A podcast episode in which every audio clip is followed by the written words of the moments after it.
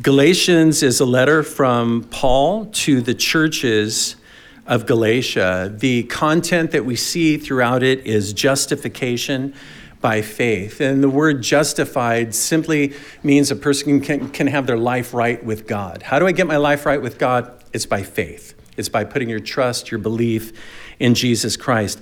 The occasion for the letter, it's a lot like Second Corinthians in that Paul had come in, he had planted churches, he had preached the gospel of grace, but then there were those that came in behind him and started to mix the law with the grace that he had given. And many commentators refer to these guys as the Judaizers, those who would come in. They're potentially, uh, possibly Jewish believers that are having a hard time letting go of the Old Covenant law. To me, that's kind of understandable. It must have been challenging at that beginning, the early years of the church for uh, the believers who uh, were primarily Jewish in the very beginning, coming in and uh, having this salvation be totally 100% by grace and uh, not according to the law of Moses. I want to read you a couple of quotations in our introduction here. From the Bible Knowledge Commentary, it says Galatians was written to remedy a desperate situation, to call early Christians back from the Mosaic law or the law of Moses to grace, from legalism to faith. It is an emphatic statement of salvation by faith apart from works and is as relevant today as when it was originally penned. Salvation by grace alone, through faith alone, in Christ alone. One of the key verses in the book is the just shall live by faith. We've heard that scripture before. It's quoted from the Old Testament prophet, prophet Habakkuk. It's quoted three times in the New Testament, in the book of Romans, here in Galatians, and also in the book of Hebrews. And when you think about it, the just, as we're talking about justification by faith, being right with God by faith, the just, those who are right with God, they will live, they will have life not by trying really hard or the works of the law, but by faith in Jesus Christ. That's like the key message that we see coming through this. Galatians was key during the Reformation. Uh, John MacArthur's commentary in his introduction says of Galatians, it was the cornerstone of the Protestant Reformation because its teaching of salvation by grace alone became the dominant theme of the preaching of the reformers, Martin Luther being one of those reformers. In the preface to his commentary on the book of Galatians, it says the epistle to the Galatians was a favorite of Luther's. Luther said, It is my Katie von Bora. That was his wife. so it's like I'm married to this book. This is my life right here. He found in it a source of strength for his own faith and life and an armory of weapons for his reforming work. And so, doctrinally, what we see in the book of Galatians is we see salvation and we also see sanctification. So, we see salvation, salvation by grace alone. Again, the just shall live by faith, their trust in God's favor extended to them. But we also see sanctification. And the idea there is how to, how to live the Christian life. Just like we're saved by God's favor, the living out of the Christian life is by God's favor as well. There's no way we can do it apart from Him and His enabling. Walk in the Spirit, and you shall not fulfill the lusts of the flesh. And we'll be talking about that as we go through the book. So let's go ahead and jump into the greeting, Galatians chapter 1, beginning from verse 1.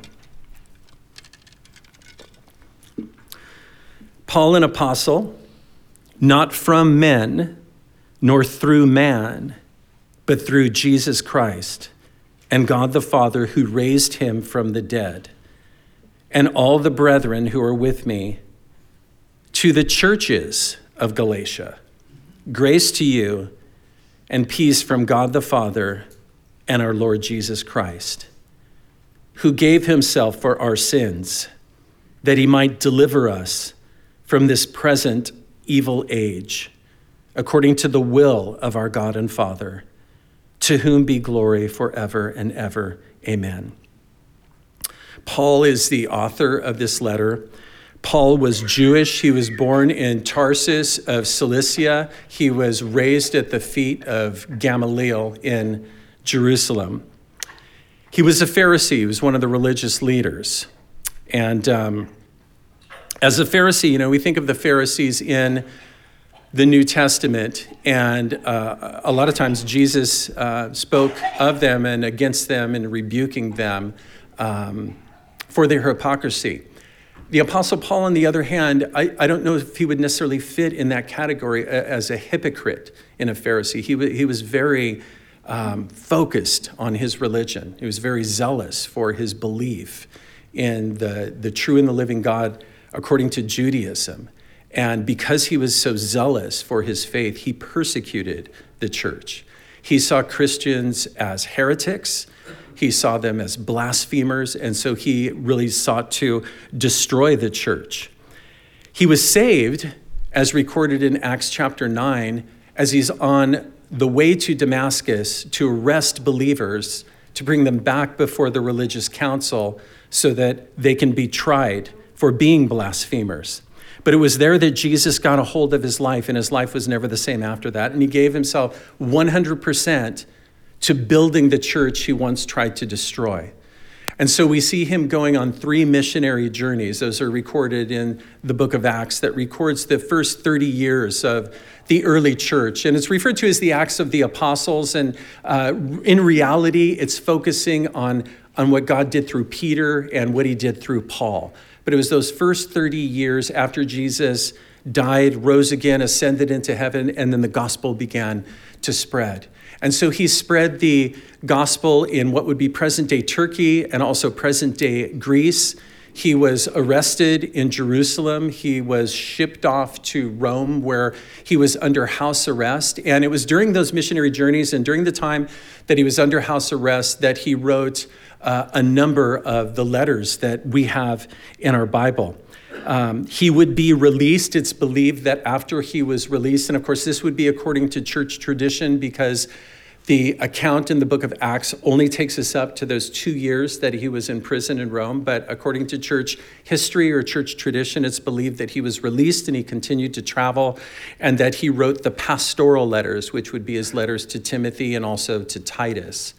He was then rearrested, taken back to Rome. This time he's not under house arrest in his own rented quarters, but this time he's in a dungeon and he will suffer execution. He will be martyred. He will be beheaded for his faith in Jesus Christ. And so he wrote during that time window 13 or 14 of the 27 New Testament letters that we have in our Bible. So it's half the New Testament. And the reason I say 13 or 14 is because the book of Hebrews is the one that would be in question as to who wrote it, who the human author uh, is. Not so much is it inspired, because it's believed to be inspired of God, uh, as all the letters or the books we have in the Bible. But the question is just on who the author is. If you notice in Galatians, the very first word is Paul. If you go to every single one of his letters in the New Testament, that's the first word that we have, and that's the word Paul. Until you get to the book of Hebrews, and the first word we have is the word God. God, who at various times and in various ways spoke to the fathers in time past by the prophets, has in these last days spoken to us by his Son. And so, is that written by Paul? Why wouldn't he put his name if that was the case? And I think maybe part of the reason why would be he's writing to the Hebrews. He's writing to his fellow countrymen. And just as he used to look at Christians as heretics and blasphemers. Now his fellow countrymen are looking at him that way. So if they open up this letter and they see Paul's name, they're just going to close it and say, forget about it. And so maybe, maybe Paul is the author, and maybe that's why he didn't have his name right out of the gates there. It says here in the first verse, Paul an apostle. Now, a number of the times that he begins his letters, I would say I think the majority of the times he identifies himself as an apostle. Sometimes he identifies himself as a bondservant of Jesus Christ. I, I think the, the content, content kind of dictates how he uh, um, not addresses himself, but presents himself at the beginning of the letter. An apostle, this is from Strong's Concordance, it means a delegate, a messenger, one sent forth with orders. This is from the Bible Knowledge Commentary. The word apostle connotes authority and refers to a person who has a right to speak for God as his representative or delegate. So you can see, with there being trouble in the camp in Galatia, with the Judaizers coming in wanting to turn the Christians from a gospel of grace to a gospel of law, that he would come forth as an authoritative voice to be able to speak on behalf of God. Maybe the closest word that, that we have would be the word ambassador, something like that. So he starts off, notice, Paul, an apostle, not from men, nor through man, but through Jesus Christ and God the Father who raised him from the dead. There was not an ecclesiastical body that ordained Paul to go out into the ministry. It wasn't Peter, James, or John that laid hands on him and said, Go out into the ministry. It was Jesus that got a hold of his life and commissioned him to go out. And Paul's life was never the same after that Damascus Road experience.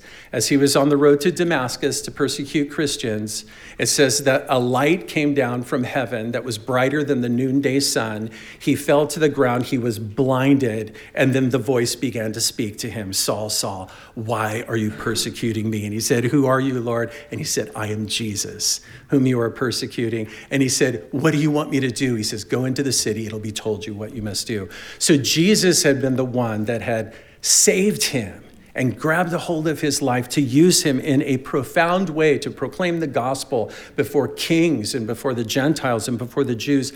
While Paul is recounting this experience before King Agrippa in Acts chapter 26, he said that Jesus said this to him But rise and stand on your feet, for I have appeared to you for this purpose to make you a minister and a witness, both of the things which you have, you have seen and of the things, notice, which I will yet reveal to you. So Paul's an apostle. He's an ambassador, a delegate sent forth not by a commission from a church, but by Jesus himself. And as Jesus says, I'm, I'm making you a minister. The idea is simply a servant. You're going to be a servant of the Lord, and not just a minister, but also a witness. And that's the Greek word martis from which we get our word martyr. You're going to testify of the gospel up to the point and including death, giving your own life. You're going to go forth, and he's being sent, as it goes on to say, I will deliver you from the Jewish people as well as from the Gentiles to whom I now send you. Paul himself was a Jew, but his ministry primarily was to the non Jewish people, the Gentiles. And God would see him through all the way up until it was time to bring him home as he would go through and preach the gospel. And notice what he would preach the effect of it to open their eyes in order to turn them from darkness to light and from the power of Satan to God that they may receive forgiveness of sins and an inheritance among those who are sanctified by faith in me. You're set forth to open their eyes, just like Paul was physically blinded, it kind of represented the fact that he was spiritually blind at that time as well. And so he's sent forth to open their spiritual eyes, if you will. 2 Corinthians chapter 4 says it's the God of this age that has blinded the minds of the unbelievers. You know, it's funny, before I was a Christian, I thought I was the captain of my own ship, the master of my own destiny, but I realized that I was just a puppet and Satan was the one pulling the strings. So he's being sent forth to open their eyes, to turn them from the darkness, the darkness being that metaphor for what that which is evil, and brought to the light. Remember, Jesus said of himself, I am the light of the world to bring them out of the power that Satan has over their lives and bring them to God. So notice that they may receive forgiveness of sins. And this is the key thing for us to be able to come to God is to have our sins forgiven. And as that, that offer of salvation and forgiveness is extended to us, something that we don't deserve, but it's extended to us, when we receive that, we're not only forgiven, but notice what it goes on to say. It speaks of an inheritance. You become an heir, an heir of God an heir of the eternal kingdom. Now, all of us have parents, and we're all been probably heirs of their estate. And if your parents don't have anything, it, it doesn't mean a whole lot, does it? You know, sometimes it's taking over the bills they couldn't pay off. But being an heir of God, that's pretty big, all right? That's pretty huge. And that's, that's who you are. So you're not only forgiven, you're adopted into the family of God. That's the key thing there. And notice among those who are sanctified, set apart to live for the Lord, by faith in me. And that brings us back to salvation again. How's a person saved? It's by faith in Jesus Christ. His grace extended, us receiving that again by faith. So again, he says, Paul, an apostle, not from men, nor through man, but through Jesus Christ and God the Father, who raised him from the dead. Right out of the gates, first verse, the resurrection. This was the central theme that was preached by the apostles of the early church that Jesus is alive. And friends, Christianity stands or falls on the truth of the resurrection. We serve a risen Savior. He's alive. Amen. So Paul identifies himself, and then verse 2 and all the brethren who are with me, and then the recipients of the letter to the churches of Galatia. Now, Galatia is part of what would be modern day Turkey. And this is a slide of Paul's first and second missionary journeys. On his first missionary journey, he went through the area of southern Galatia, which would again be in present day Turkey, and established churches in Pisidian Antioch and also in Iconium, Lystra, and Derbe. And then when he started his second missionary journey, as you can see, he went right back through that region as he's on his way through Turkey to ultimately go into Europe and to take the gospel to Greece. And so he began to strengthen the churches after they were once established. If you also notice the region of Galatia, according to this map anyway, goes way up into the north. And so you might read in your study Bible that he's writing to the churches in the southern Galatian region. You might read in your study Bible that he's writing to the churches in the northern Galatian region. There, there's two theories on who he's writing to. Um, the, the, the Bible Reader's Companion made the comment that the majority of scholars believe it's the southern region, but that's according to them. You know what I mean? The majority is, is kind of relevant, uh, relative, isn't it, on how many commentaries or scholars you're looking at. Personally, that makes the most sense to me because that's where he established these churches. And that's where he went back through, it seems, and strengthened these churches. So he's writing to these particular believers concerning this issue that went on in his first missionary journey. I don't know how well you can see from where you're sitting, but if you look back into the purple to your right, that's Cilicia. So that's where Paul was born. That's where he was from, Tarsus in Cilicia, if you can make that out on the map.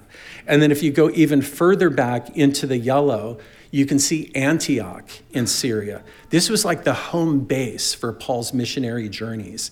He began and ended many of his missionary journeys in Antioch of Syria. There was a very strong Christian presence there. And so he would go forth and preach the gospel to these areas. And now he is writing this letter. Notice not to the church of Galatia, like when we went through Corinthians, it was written to a single church that was in the city of Corinth.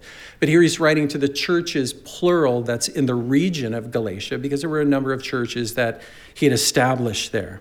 And again, the reasoning for what he's writing is to counter the heresy that was coming in through the Judaizers, which we'll be talking about more as we go through the letter. So, Paul identifies himself as the author, and then he identifies the recipients. And then there's the typical introductory greeting, verse 3 Grace to you and peace from God the Father and our Lord Jesus Christ. And of course, this is very familiar to us because we've read it before grace and peace. It's in every single one of Paul's letters. He starts every one of them that way. You know, back in the day when we used to write letters, anybody remember that? Back before texting, messaging, even before email, we'd get out the, the pen and the paper and the postage stamp. And we would usually start it by uh, identifying who we were writing to. Dear Bobby, you know and then and then we would have a typical opener wouldn't we? Hope all is well. Hope you're doing good. And then at the end of the letters when we would sign it. In this day it was a little different. You would identify the writer of the letter first like paul did paul and then the recipients of the letter and then again the typical greeting that we have here grace and peace. Every one of paul's letters you have grace and peace right in the opening area of the letter even in the pastorals but he adds mercy grace mercy and peace to the pastors for, for uh, whatever reason that might be. Uh, they need God's mercy, um, maybe more. So, grace and peace. Grace was the common Greek greeting. The Greek word is charis. It would be kind of like if you lived in Hawaii, aloha, you know, so you would meet one another, charis. And it means favor.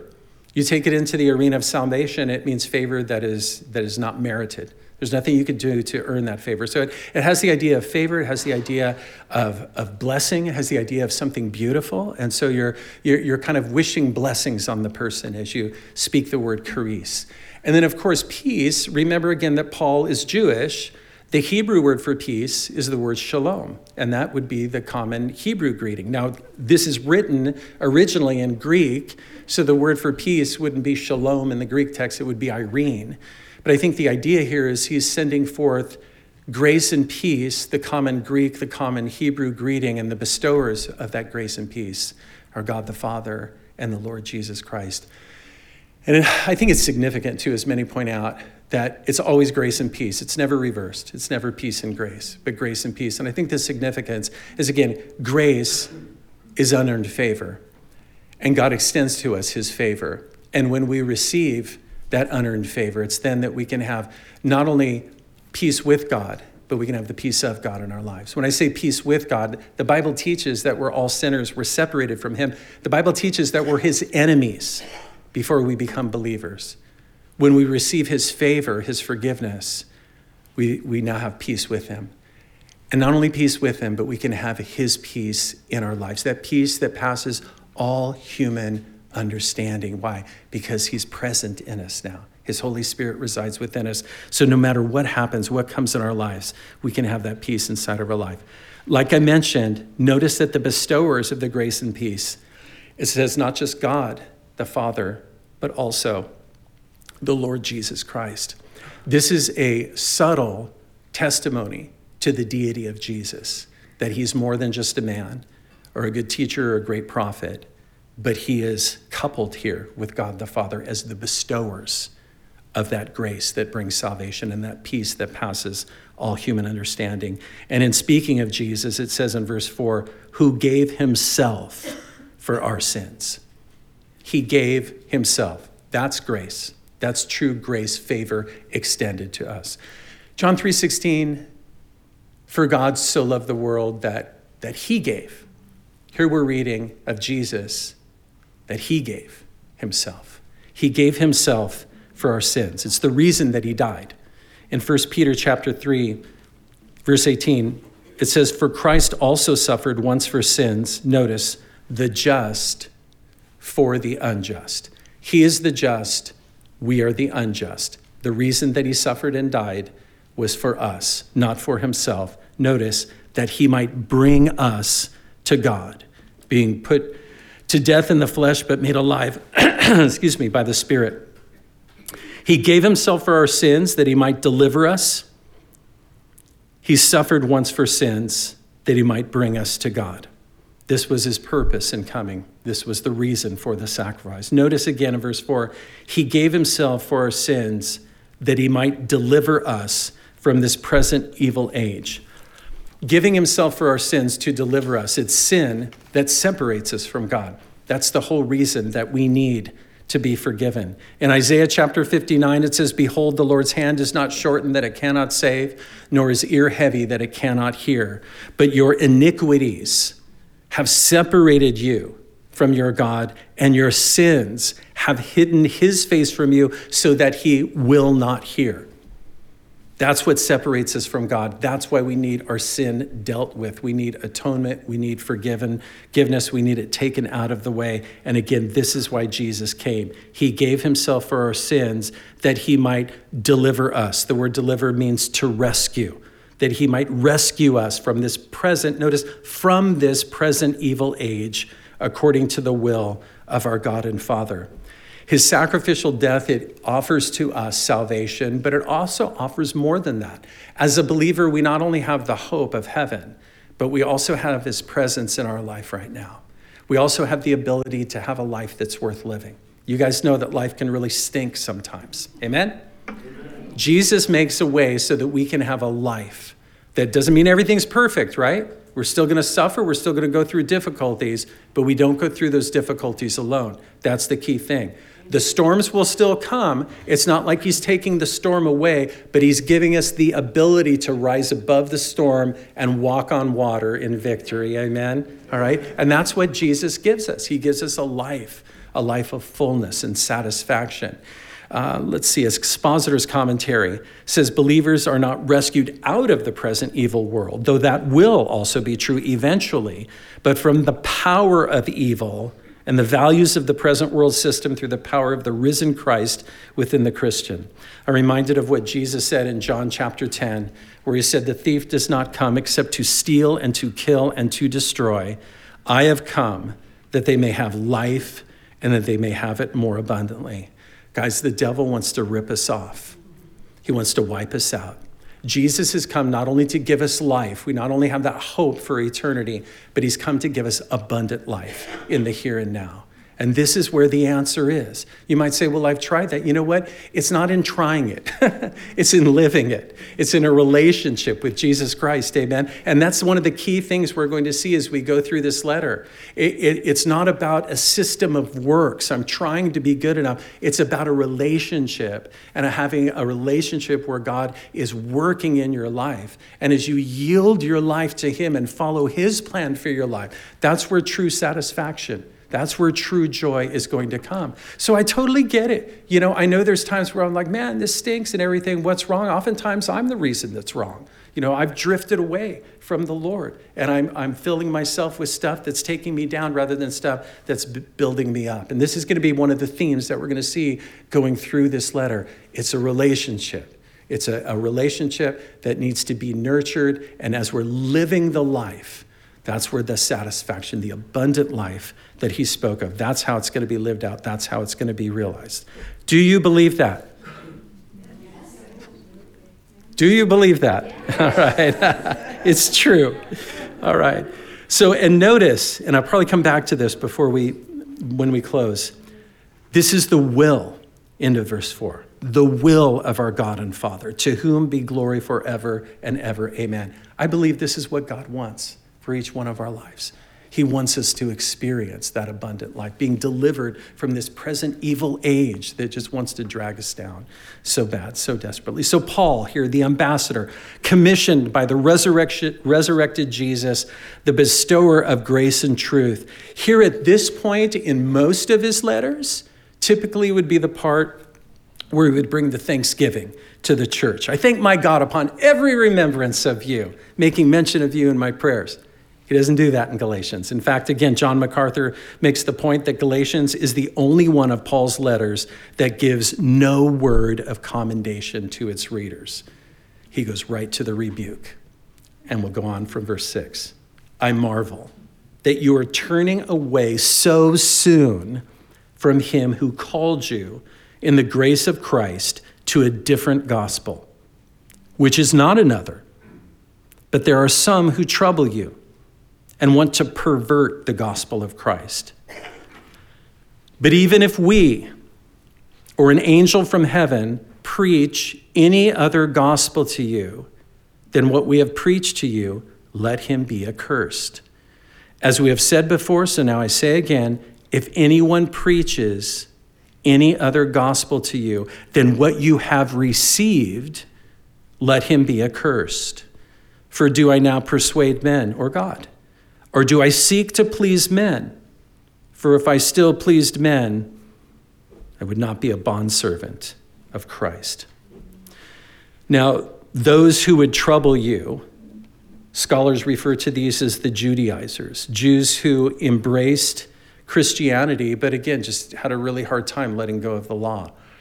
It's like they wanted the people, if they were going to become Christians, they, he, they wanted them to become Jews first, if you will to uh, proselytize and to convert into the Jewish faith. Circumcision, the dietary law of Moses, keeping the laws, and yes, believe in Jesus, absolutely. And so it's the mixture of law and grace. And notice how bad Paul attacks that. I mean, this is huge. This isn't just like a little thing, this is really big that he lays down here. He starts by saying, I marvel, not just that this is happening, but that it's happening so soon. You know, they're turning away so quick from, notice it's not just a doctrine either. It's not, I marvel that you're turning away so soon from this teaching on the gospel of grace, but notice in verse 6, I marvel that you are turning away so soon from, from Him. You're turning away from God. You know? And it's mind blowing to him, if you will. How can you do that? Why would you do that? It's not just a doctrine, not just a teaching, but God Himself. Expositor says embracing legalism means rejecting God because it means substituting a human being for God in one's life. Turning away from Him, the one who called you in grace. The Judaizers, they presented works, but the gospel is the gospel of grace. Works appeals to our flesh. It does. And I don't, I don't just mean in the sense of flesh, in that we're prone to want to go sin and do wrong things, but we want to earn it. We want to make our own way. And it's talking of salvation right here. We'll talk about sanctification as the letter continues. I remember in my own life when I was first a Christian that I was a legalist and I was trying to live the life by being obedient to rules. And I, I was, I kind of remind myself as I've been studying this about Paul, how he was a very committed Pharisee, very committed legalist. That's how I felt. It wasn't like I wanted to, to live a half hearted Christianity and sin and all of this. I wanted to be, I was very zealous for it. But I was a legalist and I was miserable. I was miserable for two years because you can't live the Christian life in your own strength. That's not what the Christian life is. It's not about trying really hard to be good and then ah, I'm a Christian, I'm doing the right thing. Christianity, again, it comes back to a relationship with God. What does that mean? It means spending time with Him in prayerfully reading His Word. This is how we hear from Him. This is how we hear what He's like, what He thinks of us, what His plan is for our life. And we can pour out our heart before Him. And you know that this book is not just an old history book, right? This book is alive and powerful and sharper than any double edged sword, and it pierces to the division of soul and spirit, joint and marrow, and is a discerner of the thoughts and the intents of the heart. And God speaks from His Word. He gives us those nuggets, He places them under the surface. And when we dig, when you search for Him with all of your heart, that's when you're going to find Him. If we try and do it in our own strength, we don't say, God, I don't need you. We're basically saying, God, I'm trying to do the best I can. We miss it that way. It's about crying out to Him. So, what does that mean on a daily basis? It means, God, I'm struggling with this attitude that I have. I'm struggling maybe with this addiction that I have. God, I can't do it on my own. And it's about crying out to Him. I mean, there's times in our lives when we're going through such things that it's not just a daily thing we do, it's a moment by moment thing we do where we can make it maybe two hours, maybe only an hour and a half, and we're falling on our face again, going, God, I need your help if I'm going to be able to make it through this situation. And that's what Christianity is it's a relationship. And as we go through this book, we're going to see he gives us the leading by his spirit, and he gives us the ability by his spirit to live the lives that he wants us to live. And so I marvel, he says, that you're turning away so soon from the one who called you in this grace. In Galatians chapter 5, I say then, walk in the Spirit, and you shall not fulfill the lust of the flesh. For the flesh lusts against the Spirit, and the Spirit against the flesh, and these are contrary to one another, so that you do not do the things that you wish. The idea of walking in the Spirit, walk is to order your manner of life. This is how you live you walk in the Spirit. Well, what does that mean? It means by yielding your life to the direction God is leading you. I'm living my life according to His leading rather than the temptations that are coming in my life or the flesh that's pulling me to do things that are contrary to what God wants me to do. And there's a battle going on. And we're going to see that as we go through this book a battle between the flesh and the spirit. In order for us to be strong and overcome, we need to feed the spiritual man. And that's what we're doing now. That's what we need to continue to do in order to be strong. And so, again, marveling that they're turning away from him who called you in the grace of Christ. Into verse 6, he says, to a different gospel, verse 7, which is not another. This isn't another gospel because the word gospel means what? It, it ain't good news if you're getting law. It ain't good news if you're hearing, hey, if you work really hard, you're going to be accepted by God and you get to be saved. That's not a gospel. He says, which is not another, but there are some who trouble you and want to pervert the gospel of Christ. The idea is to twist it and to be fooled by it and to distort the message that is coming forth. We dealt with this to a degree in Corinthians, didn't we? Now, this is before Paul's trip on his second missionary journey and the issues that were happening there, but it was much the same just a few weeks ago when we were in 2 Corinthians chapter 11, where he said, For if he who comes preaches another Jesus whom we have not preached, or if you receive a different spirit which you have not received, or a different gospel which you have not accepted, you may well put up with it. I don't know why, but he had those that would come from without or those rising up from within that would just want to turn people away from the simplicity of the gospel of Jesus Christ, that he extends to us forgiveness, that we can have life through that. So he says it's a different gospel, which really is not another. And there are some who trouble you and want to pervert the gospel of Christ. And then he goes on to say in 8 and 9, notice, but if we or an angel from heaven, verse 9, or anyone. So notice Paul includes himself in that group.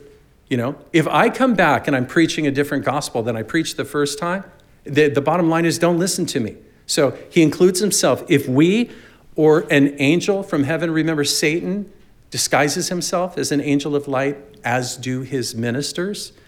So if we or an angel from heaven, and then he just sums it up in verse 9, or anyone comes and notice verse 8 preaches any other gospel than what we have preached to you, look at verse 9, preaches any other gospel to you than what you have received.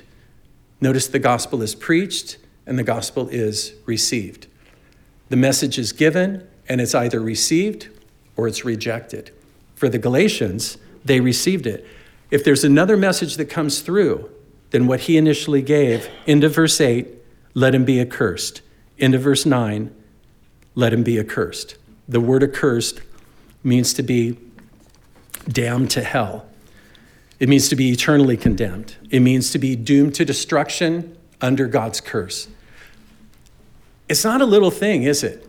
I mean, when you look, and, and what, again, what were they doing? They were just mixing works. But it's not a little thing, is it? And I think that should arrest our attention and, and try and look at this and go, you know what? If we try and say Jesus and anything else, then we're in a really bad position. It's Jesus and Him alone for our salvation, Him alone. Are there good works that come out of our life? You bet. It's the result, it's the byproduct of a life that's changed, but it's not the vehicle by which we come to know the Lord. And so this was huge, obviously, for him. Again, the gospel is that which is preached, and it's a message that is received or it is rejected. Here's some very familiar verses for us that we want to commit to memory Ephesians 2 8 and 9. For by grace you have been saved through faith. And that not of yourselves, it is the gift of God.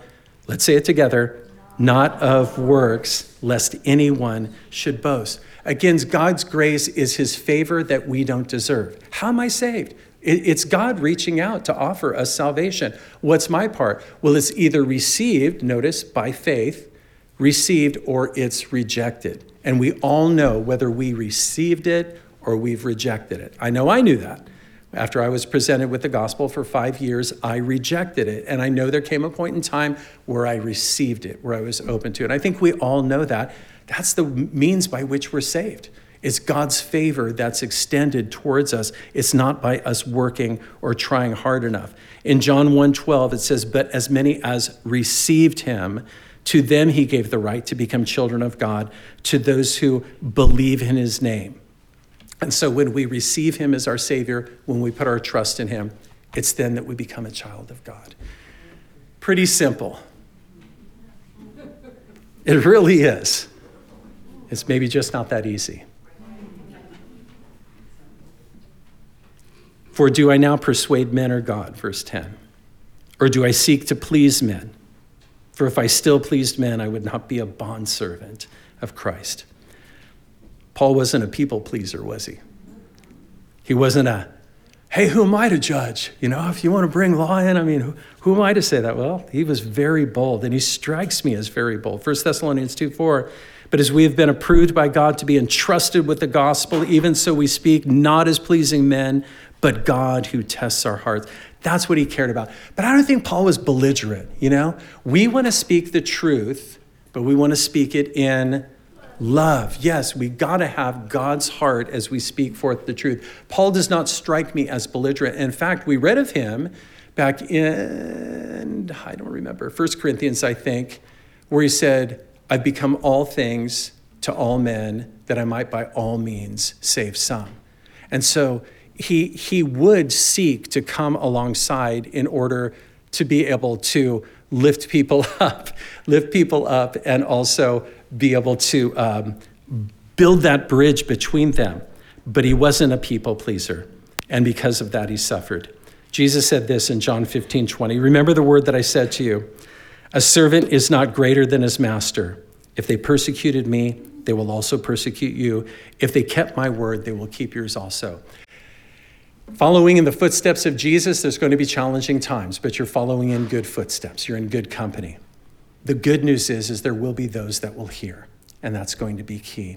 So this book that we're going through is going to speak really clearly, really strongly about the grace of God, not only into salvation, but how you live the Christian life. Again, it was huge for the time of the Protestant Reformation in bringing people out of the works of the church system and the traditions of the church system into the truth of God's word, which is the grace of God. So I think we're in for a real treat as we go through this, all right?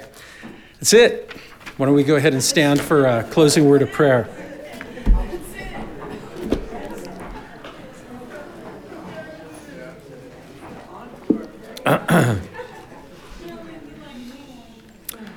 If we can pray for you, please come forward at the close of the service. Let's go ahead and thank the Lord for our time together. Father, we want to thank you for your goodness toward us, especially for your grace. Thank you how it's so championed through your word.